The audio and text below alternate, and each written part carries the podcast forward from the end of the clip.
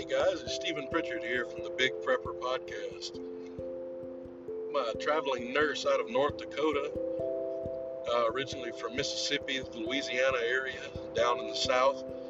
And I'm kind of new to prepping, and I'd like to start a podcast and just kind of go through the ins and outs of food storage and what to buy, where to buy it, different type of survival techniques, we can talk about different medicines that there may be available, may not be available during certain scenarios, and different things that we need to look out for just in the future of our nation in general.